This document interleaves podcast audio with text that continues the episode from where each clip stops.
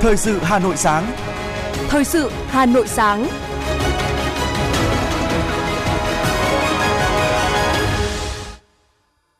Kính chào quý vị và các bạn. Bây giờ là chương trình thời sự của Đài Phát thanh Truyền hình Hà Nội. Chương trình sáng nay có những nội dung chính sau đây. Ngay những ngày đầu tiên triển khai kế hoạch kiểm tra, kiểm soát thị trường, xử lý vi phạm hành chính trong dịp Tết Trung thu năm 2023, lực lượng quản lý thị trường Hà Nội phát hiện và tạm giữ trên 4.500 chiếc bánh trung thu nhập lậu. Bệnh viện mắt Hà Nội 2 thông tin về vụ việc cháu bé bị hoại tử mắt sau khi điều trị đau mắt đỏ. Khởi tố vụ án mua bán thận tại Hà Nội. Phần tin thế giới có những sự kiện nổi bật. Ông Sethar Thavisin được bầu làm thủ tướng Thái Lan. Triều Tiên có chuyến bay thương mại đầu tiên đến Trung Quốc sau 3 năm. Sau đây là nội dung chi tiết. Chiều qua, quận ủy Nam Từ Liêm triển khai kế hoạch tổ chức Hội thi Bí thư chi bộ giỏi quận Nam Từ Liêm năm 2023 và kế hoạch tổ chức thực hiện mô hình chi bộ 4 tốt. Hội thi Bí thư chi bộ giỏi quận Nam Từ Liêm năm 2023 là hình thức học tập, bồi dưỡng nhằm nâng cao kiến thức, kỹ năng, nghiệp vụ về công tác xây dựng Đảng và kinh nghiệm hoạt động thực tiễn cho đội ngũ bí thư chi bộ, góp phần nâng cao năng lực lãnh đạo, sức chiến đấu của chi bộ, nâng cao chất lượng sinh hoạt cấp ủy, chi bộ. Ban tổ chức hội thi cho biết, từ 15 tháng 9 đến 15 tháng 10 sẽ tổ chức thi cấp cơ sở, từ 15 tháng 10 đến 30 tháng 10 thi sơ khảo. Từ 30 tháng 10 đến 30 tháng 11 tổ chức vòng trung khảo. Cũng tại hội nghị, quận ủy Nam Từ Liêm đã triển khai thực hiện mô hình chi bộ 4 tốt đến các chi bộ cơ sở thuộc quận ủy và chi bộ trực thuộc đảng ủy cơ sở. Theo đó, mô hình chi bộ 4 tốt có 4 tiêu chí: lãnh đạo hoàn tốt nhiệm vụ chính trị, xây dựng Đảng, xây dựng hệ thống chính trị, chất lượng sinh hoạt tốt, đoàn kết, kỷ luật tốt, cán bộ, đảng viên tốt. Năm học qua, ngành giáo dục đào tạo quận Nam Từ Liêm đã nỗ lực phấn đấu và đạt được những kết quả quan trọng. Quy mô mạng lưới trường lớp được mở rộng và phát triển. Chất lượng mũi nhọn được nâng lên với gần 4.000 giải tăng, 1.800 giải so với năm học trước. Tỷ lệ học sinh thi tuyển vào trung học phổ thông xếp thứ 7 toàn thành phố, tăng 3 bậc so với năm học trước. Số học sinh đỗ các trường chuyên là 678 học sinh, tăng 88 học sinh so với năm học trước – Đặc biệt, năm học 2022-2023, ngành giáo dục đào tạo quận nhận được công nhận 13 trên 13 chỉ tiêu công tác thi đua đạt xuất sắc, tăng 4 chỉ tiêu so với năm học trước. Phấn khởi trước những kết quả đạt được, toàn ngành đang tập trung các điều kiện chuẩn bị cho năm học mới 2023-2024 với mục tiêu nâng cao chất lượng, đổi mới căn bản, toàn diện giáo dục và đào tạo, nâng cao chất lượng giáo dục mũi nhọn, phấn đấu trở thành một trong những đơn vị tiêu biểu của thủ đô về giáo dục và đào tạo. Trong hai ngày 22 và 23 tháng 8 năm 2023, Công an huyện Ba Vì tổ chức kiểm tra chất lượng cảnh sát khu vực năm 2023. Tham gia kiểm tra chất lượng cảnh sát khu vực năm 2023 có 93 đồng chí cảnh sát khu vực và cán bộ thực hiện cảnh sát khu vực năm trên địa bàn huyện.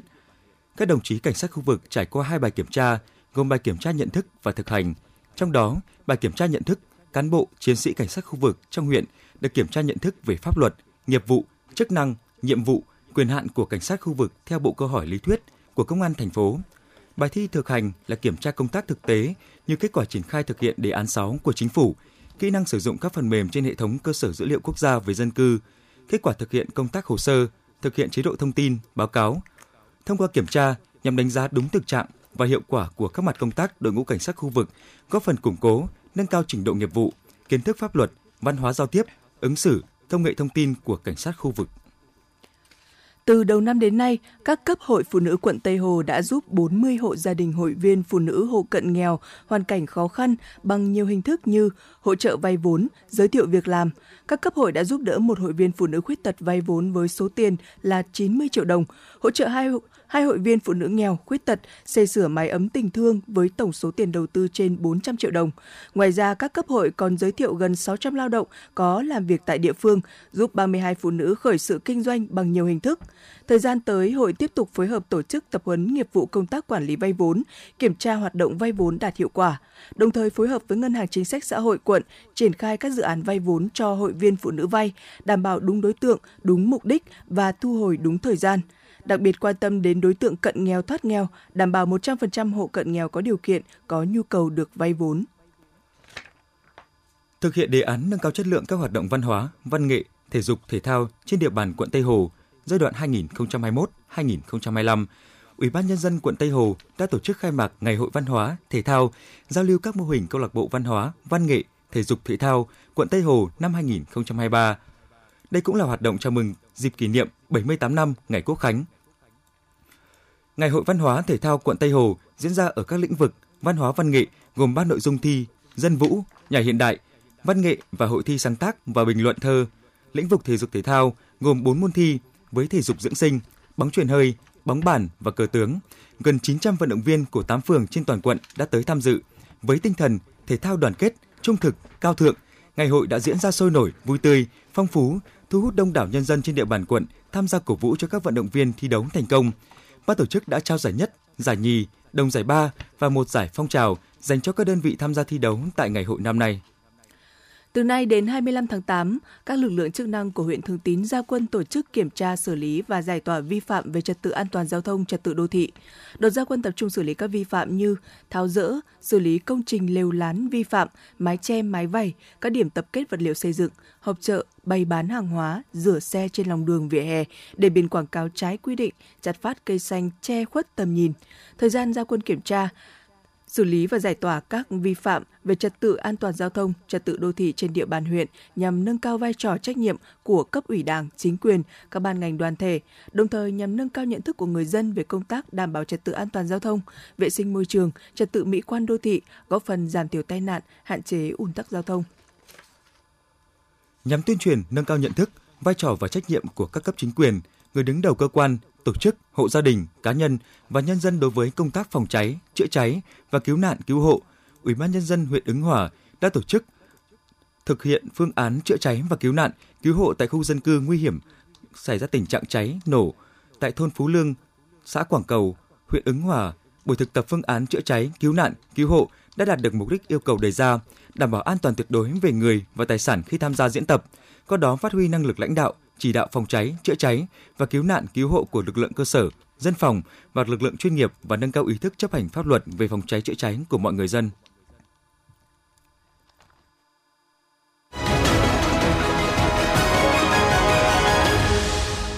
Thưa quý vị và các bạn, cuối năm ngoái, Hà Nội ban hành kế hoạch về chương trình hành động quốc gia trong sản xuất và tiêu dùng bền vững năm 2023. Một trong những mục tiêu là đến cuối năm, các chợ truyền thống không sử dụng túi ni lông đạt tỷ lệ 100%. Hơn nửa năm đã trôi qua, nhưng truyền thống sử dụng ni lông vẫn chưa hề thay đổi. Phản ánh của phóng viên Thanh Duyên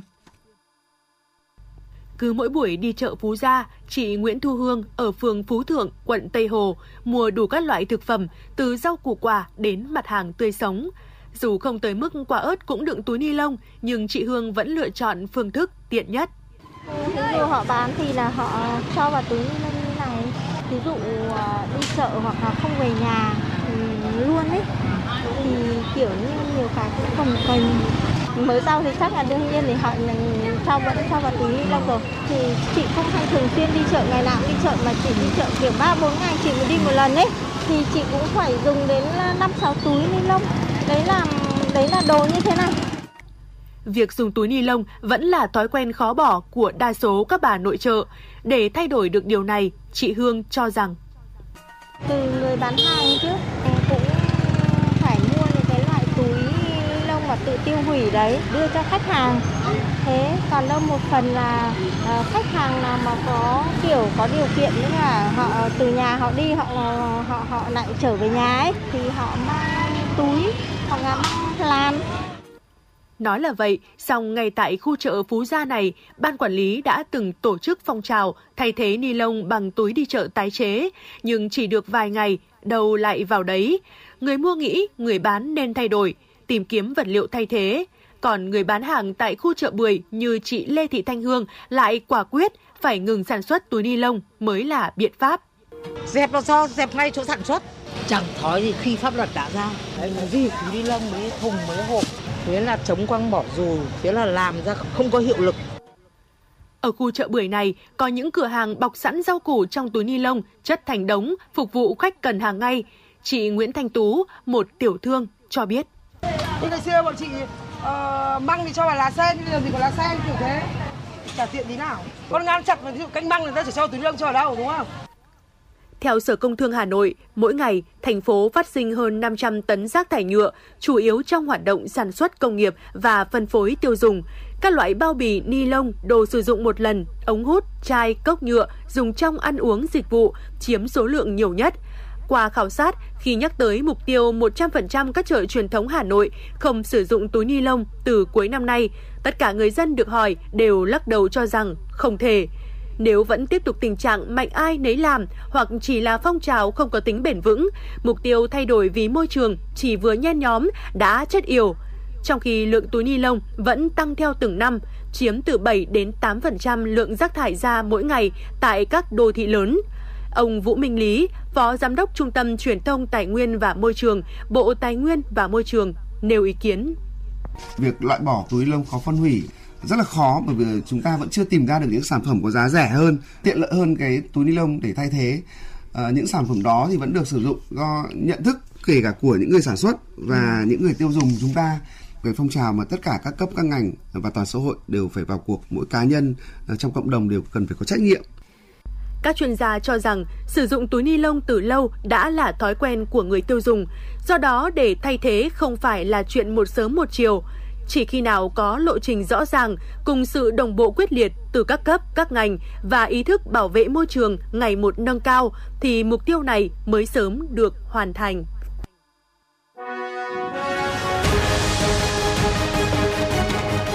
Thời sự Hà Nội, nhanh,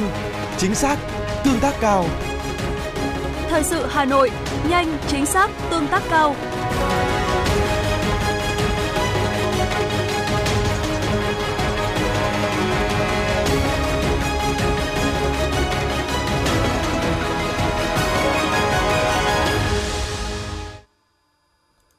Những thông tin đáng chú ý sẽ tiếp nối chương trình. Ngay những ngày đầu tiên triển khai kế hoạch kiểm tra, kiểm soát thị trường, xử lý vi phạm hành chính trong dịp Tết Trung thu năm 2023, lực lượng quản lý thị trường Hà Nội đã phát hiện và tạm giữ trên 4.500 chiếc bánh trung thu nhập lậu. Trong thời gian tới, lực lượng quản lý thị trường Hà Nội sẽ tiếp tục triển khai kế hoạch kiểm tra, kiểm soát thị trường, xử lý vi phạm hành chính trong dịp Tết Trung thu năm 2023 với đối tượng địa bàn kiểm tra là các tổ chức, cá nhân, siêu thị, trung tâm thương mại, sản xuất, kinh doanh, xuất nhập khẩu bánh kẹo, bánh trung thu trên địa bàn thành phố. Các cá nhân, tổ chức kinh doanh phụ gia thực phẩm, sản xuất, kinh doanh các nguyên liệu, bao bì tiếp xúc trực tiếp với sản phẩm bánh trung thu. Trong đó, chú trọng tập trung vào kiểm tra sản phẩm bánh trung thu và nguyên liệu, bao bì tiếp xúc trực tiếp với sản phẩm bánh trung thu tại các làng nghề truyền thống trên địa bàn các quận, huyện Bắc Từ Liêm, Hoài Đức, Thanh Trì, khách sạn, nhà hàng có sản xuất, kinh doanh bánh trung thu. Một vụ kinh doanh trái phép khí N2O vừa bị đội 7 Phòng Cảnh sát Kinh tế Công an thành phố Hà Nội phối hợp với đội Cảnh sát Kinh tế Công an quận Đống Đa phát hiện và triệt phá tại số nhà 16, ngõ 316 Đê La Thành, phường Thổ Quan vào chiều qua. Tại thời điểm kiểm tra, tổ công tác đã thu giữ khoảng 70 bình khí N2O các loại, tổng trọng lượng khí là 140 kg do Đỗ Quốc Vượng, sinh năm 1989, trú tại quận Đống Đa, thành phố Hà Nội làm chủ. Vượng không xuất trình được hóa đơn chứng từ hợp pháp, giấy phép kinh doanh hóa chất theo quy định và giấy phép đăng ký kinh doanh. Tổng trị giá hàng hóa vi phạm là 18 triệu 900 ngàn đồng. Đặc biệt tại hiện trường, tổ công tác cũng thu giữ nhiều vali, giỏ nhựa chở hàng cùng bạt phủ. Đây là những vật dụng được Vượng sử dụng để ngụy trang các bình khí N2O khi đi giao cho khách, tránh sự phát hiện của lực lượng chức năng. Trước việc công an thành phố Hà Nội truy quét mạnh tay đối với việc sản xuất kinh doanh vận chuyển khí N2O trái phép ở trên địa bàn, các đối tượng đã tận dụng mọi thủ đoạn hình thức ngụy trang để cất giấu và lén lút kinh doanh khí N2O trái phép. Trong đó, lựa chọn những khu vực ít người qua lại, ít bị chú ý để làm địa điểm tập kết, thậm chí lợi dụng tình trạng khan hàng để đẩy giá lên cao, bán kiếm lời. Hai đối tượng trong đường dây mua bán thận trái phép tại Hà Nội vừa bị khởi tố. Các đối tượng này bị điều tra về hành vi mua bán, chiếm đoạt mô hoặc bộ phận cơ thể người. Theo bước điều tra ban đầu, khoảng cuối năm 2022, P và C móc nối, rủ nhau làm trung gian môi giới mua bán thận. Sau đó hai đối tượng tìm được anh TVH, sinh năm 1990, trú tại tỉnh Phú Thọ, có nhu cầu bán thận nên đã liên hệ với người này để môi giới. Đối tượng đã hướng dẫn anh H đến bệnh viện để kiểm tra và cho kết quả tốt, đủ điều kiện nên thỏa thuận mua bán một quả thận với giá 420 triệu đồng. Trong quá trình chờ cấy ghép thận, các đối tượng trên bao nuôi ăn ở và thanh toán các khoản tiền kiểm tra sức khỏe của anh H. Khi nào lên bàn phẫu thuật, các đối tượng sẽ chuyển tiền cho anh H.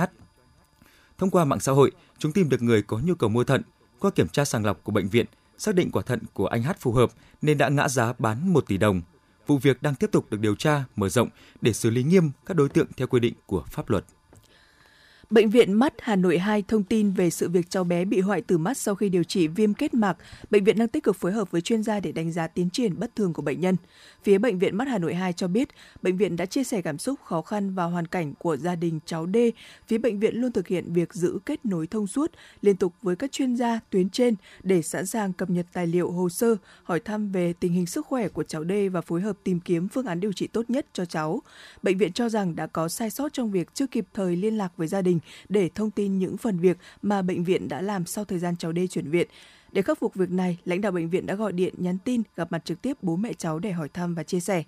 Để xử lý trường hợp này, Hội đồng chuyên môn của Bệnh viện Mắt Hà Nội 2 đã tổ chức họp nhiều lần, ra soát các khâu. Đại diện bệnh viện khẳng định, đến thời điểm hiện tại, bệnh viện nhận thấy quy trình bao gồm các bước tiếp nhận, chẩn đoán, điều trị, theo dõi từng giai đoạn, tiên lượng, giải thích cho bệnh nhân, xử lý tình huống khi có diễn biến bất thường được thực hiện đúng, đủ và đảm bảo chuyên môn y đức. Việc xảy ra là tiến triển bất thường nằm ngoài quy định y khoa cho một ca bệnh vốn không có tiên lượng xấu khi đến khám, không phải mong muốn của tất cả các bên. Với tinh thần cầu thị lắng nghe, chia sẻ tâm tư của gia đình, lãnh đạo bệnh viện cũng rất mong muốn tiếp đón các chuyên gia y tế độc lập do gia đình mời tới để cùng tham gia vào hội đồng chuyên môn đánh giá một lần nữa việc tiến triển bất thường nằm ngoài quy trình y khoa để đưa ra những kết luận mang tính trung thực, khách quan, giúp gia đình được giải tỏa tâm lý trong sự việc này. Phía bệnh viện cũng khẳng định quan điểm thông suốt của bệnh viện là đặt ưu tiên cao nhất vào việc phối hợp với Bệnh viện Mắt Trung ương về chuyên môn, lắng nghe, chia sẻ với gia đình cháu D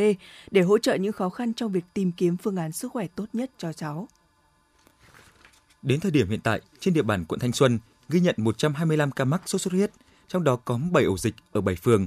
Để chủ động phòng chống dịch sốt xuất huyết, Ủy ban nhân dân quận đã chỉ đạo Trung tâm Y tế quận, Ủy ban nhân dân các phường tổ chức chiến dịch vệ sinh môi trường, diệt bọ gậy và phun hóa chất diệt muỗi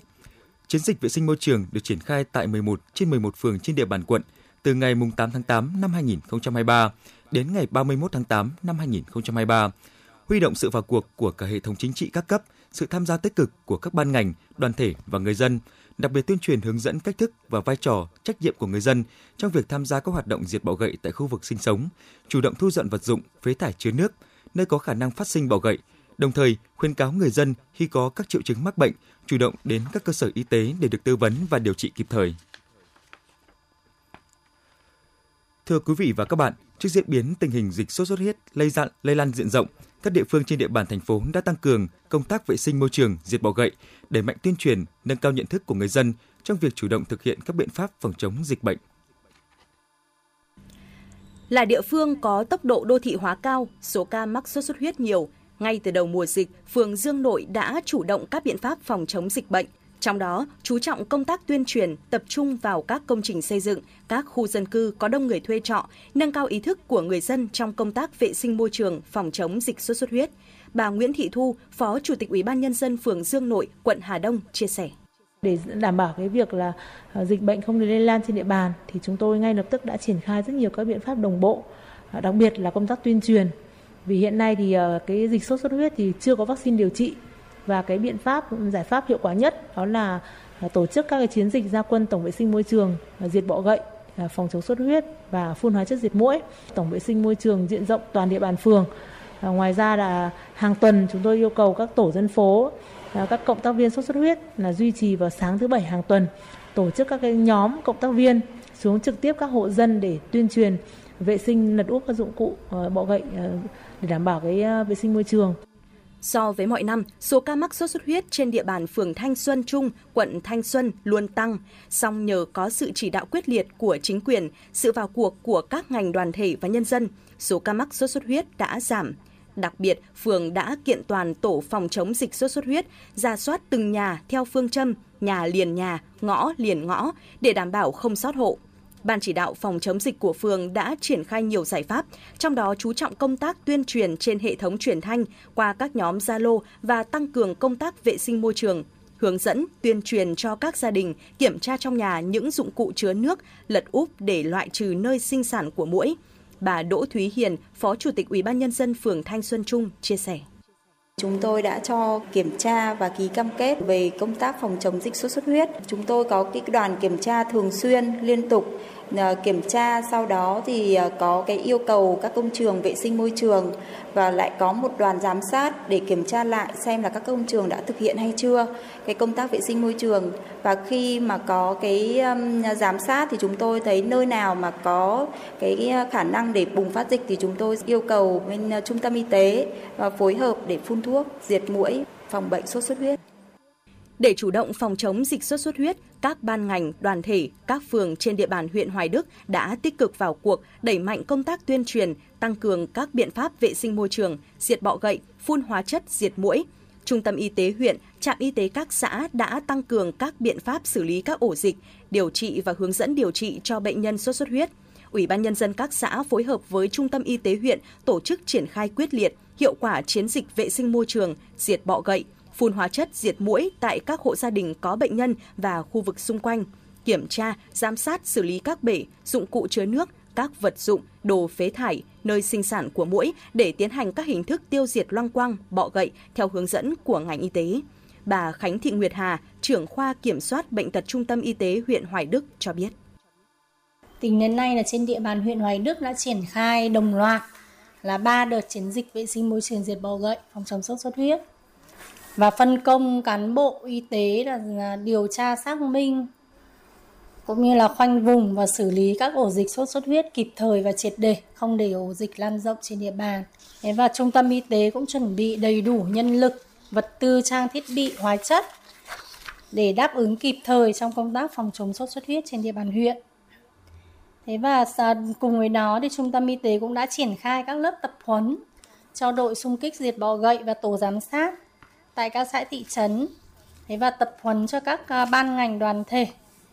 và cán bộ y tế về công tác giám sát phòng chống sốt xuất huyết trên địa bàn huyện. Thế và duy trì cái công tác nhận à, báo dịch trực nhận báo dịch bệnh tăng cường hoạt động giám sát dịch tại cộng đồng để nhằm phát hiện dịch điều tra xác minh xử lý kịp thời đáp ứng các tình huống dịch bệnh xảy ra trên địa bàn. Theo báo cáo tình hình thực tế, Hiện nay, số ca bệnh sốt xuất huyết đã xuất hiện ở 30 trên 30 quận huyện thị xã. Số ca tăng mạnh so với cùng kỳ năm trước và sớm hơn mọi năm. Dự báo dịch sốt xuất huyết sẽ kéo dài. Do vậy, các địa phương cần tiếp tục giám sát kiểm tra công tác phòng chống dịch sốt xuất huyết, đẩy mạnh công tác tuyên truyền, nâng cao nhận thức của người dân, chủ động thực hiện các biện pháp vệ sinh môi trường, diệt bọ gậy nhằm hạn chế đến mức thấp nhất dịch bệnh lây lan trên địa bàn.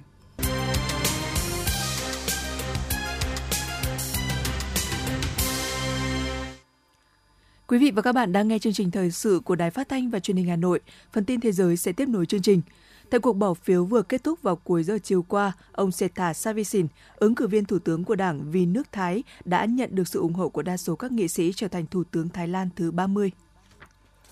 Tại phiên họp chung lần thứ ba sau cuộc tổng tuyển cử diễn ra cách đây hơn 3 tháng, ông Seta Thavisin đã được đề cử và là ứng cử viên duy nhất để Quốc hội Thái Lan bỏ phiếu bầu làm thủ tướng, lãnh đạo đất nước trong 4 năm tới –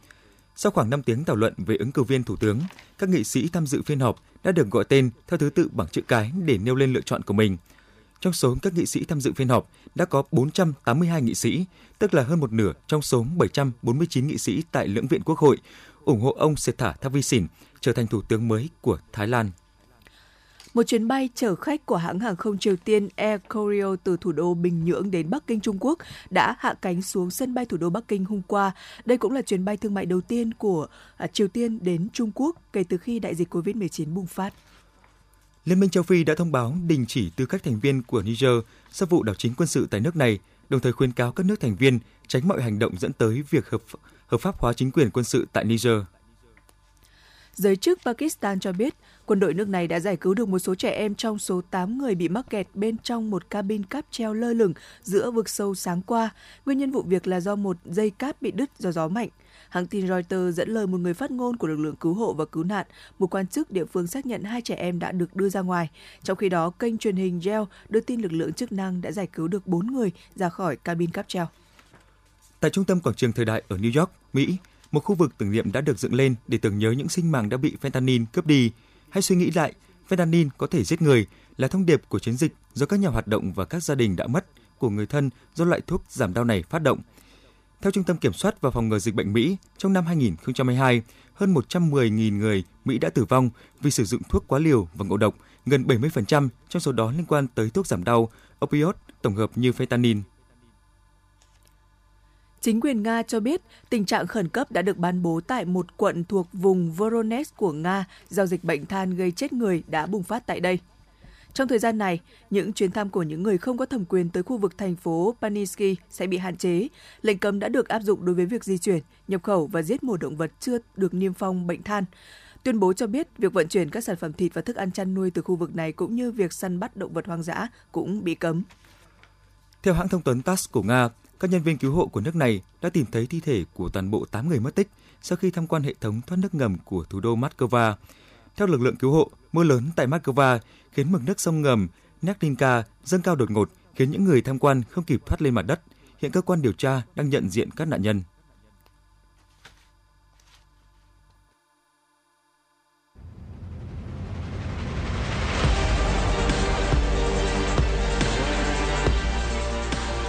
Bản tin thể thao. Bản tin thể thao.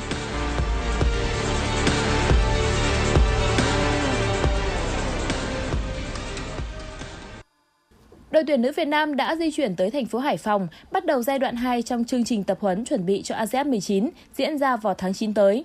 Dự kiến, thầy trò huấn luyện viên Mai Đức Trung sẽ tập luyện trong 3 tuần tại thành phố Cảng, xen kẽ có các trận đấu tập. Qua đó, ban huấn luyện sẽ có sự đánh giá và lựa chọn những gương mặt phù hợp cho giải đấu sắp tới. Sau khi kết thúc giai đoạn tập huấn này, đội tuyển nữ Việt Nam sẽ trở lại Hà Nội để hoàn tất các khâu chuẩn bị trước khi lên đường tham dự ASEAN 19 diễn ra từ ngày 22 tháng 9 tại Trung Quốc. Theo thông báo từ VBF, trận đấu giữa câu lạc bộ Công an Hà Nội và câu lạc bộ Thanh Hóa tại vòng 7 giai đoạn 2 V-League 2023 diễn ra vào ngày 27 tháng 8 tới tại sân Hàng Đẫy sẽ được áp dụng công nghệ VAR. Đây là trận đấu trong khuôn khổ vòng đấu cuối cùng của V-League 2023. Dự kiến, trọng tài Ngô Duy Lân được phân công là trọng tài va và trọng tài Nguyễn Ngọc Châu là trợ lý trọng tài va. Hiện tại, câu lạc bộ Công an Hà Nội đang dẫn đầu V-League với 37 điểm, hơn Hà Nội FC 2 điểm. Câu lạc bộ Công an Hà Nội sẽ vô địch nếu hòa câu lạc bộ Thanh Hóa và Hà Nội FC không thắng Viettel FC ở trận đấu cùng giờ. Việc thất bại trước Novak Djokovic tại trận chung kết Cincinnati Open đang khiến ngôi vị số 1 thế giới của Carlos Alcaraz bị lung lay. Trên bảng xếp hạng tuần mới nhất của ATP,